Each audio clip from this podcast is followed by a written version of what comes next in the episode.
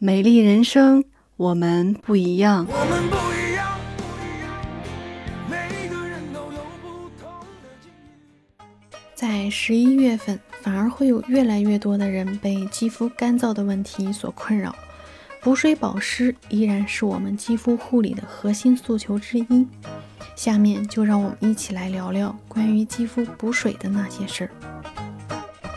大家常常认为肌肤缺水会引起皮肤表面干燥、粗糙、脱皮、皲裂，有发干、紧绷或者严重时有刺痛、痒的感觉。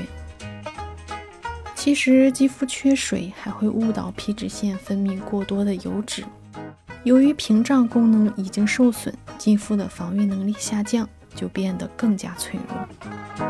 那导致肌肤缺水的原因都有哪些呢？外在和内在因素都会让肌肤缺水，例如温度、湿度、年龄的增长、压力过大、遗传、过度清洁、皮脂膜受损等等，都是导致肌肤缺水的主要原因。我们的肌肤什么位置最干呢？从肌肤的表皮结构来说，从外向内，依次分为角质层、颗粒层、有极层和基底层。角质层是位于表皮的最外层，由扁平的角质细胞组成，像鱼鳞片一样互相重叠在一起，具有防止水分流失的功能。角质层也是人体最为干燥的组织，正常含水量是在百分之十五到百分之二十。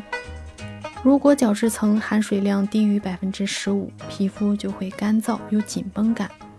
低于百分之十，皮肤就会粗糙不平整；低于百分之五，皮肤就会皲裂有刺痛感。了解了角质层的含水量，那最干燥的角质层，我们平时做补水又能带来什么效果呢？其实，过度缺水的角质层会影响到表皮层的新陈代谢，引起色素过度沉积。角质层中的水分是可以让肌肤具有弹性，能够让肌肤更光滑、更细腻，看起来更健康。因此，我们增加角质层的保水性是肌肤保湿首要解决的问题。除了给角质层补水，那其他地方还需要补水吗？其实，角质层的屏障功能受损是会使表皮层以及真皮层的水分过度流失。真皮层是由胶原纤维、弹力纤维和网状纤维构成，其中主要成分是胶原纤维，大约占了百分之七十以上，有保存水分的功能。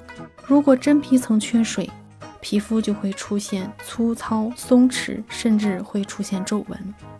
因此，我们除了给角质层补水之外，还需要给真皮层补水，才能够由内而外的展现肌肤的健康之美。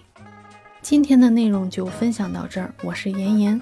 如果你喜欢我的节目，可以关注订阅，能够及时收听更多最新内容。